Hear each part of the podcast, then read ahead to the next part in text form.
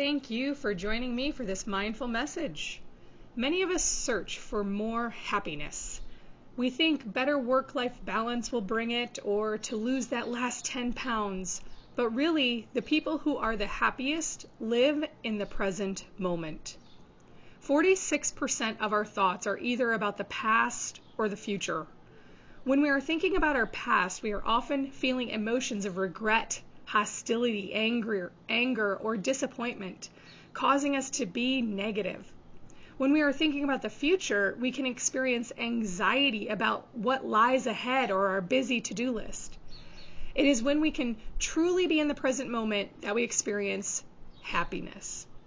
Try these tricks today, helping to place you in the present moment, cultivating more happiness in your life. Number one, Tune into the five senses. For a moment, no matter where you are, in an elevator, at the gym, in a car outside, notice your five senses. First, notice that you see. Consider the colors, the brightness, the objects, the textures, and the fact that you have the ability to see. Then, notice what you hear.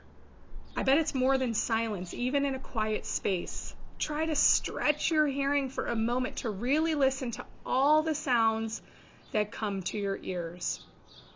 Then take a deep breath in, noticing the smell. Tune everything else out except for sense of smell. If you are eating or chewing gum, tuning into taste will be more interesting moment than if you are not, but still put your full attention on the mouth for a moment anyway. And lastly, notice touch. It can be your hands on the computer, the steering wheel, or even your knees, but you can also feel touch in the wind on your skin, the way the clothes come in contact with your body, or with your feet on the ground. Number two, while eating, listen to your chewing. I know this kind of sounds strange, but it's something we probably don't do. Eating is an automatic behavior, one for which we don't need to put our conscious effort into doing, as it is just something you can do without awareness. Therefore, today, bring awareness to your meal for just a moment by attempting to hear yourself chew.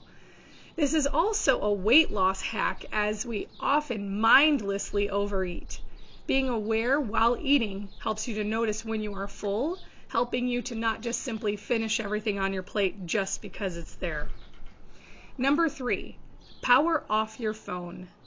If in a conversation with someone or when one of your little ones wants to play a game of guess who or sorry, do these things not tempted by the dopamine hit you get from the next text message. It is so easy to pick up your phone if it's simply sitting down next to you. So actually power it off during the next conversation you have or during a social interaction you have today. And it'll be much more challenging to jump on Instagram while laughing with your friends. Embracing the present moment is a key to happiness. Create more moments in your life for you to be truly present. Thank you so much for tuning in today to this mindful message. This is Second Arrow.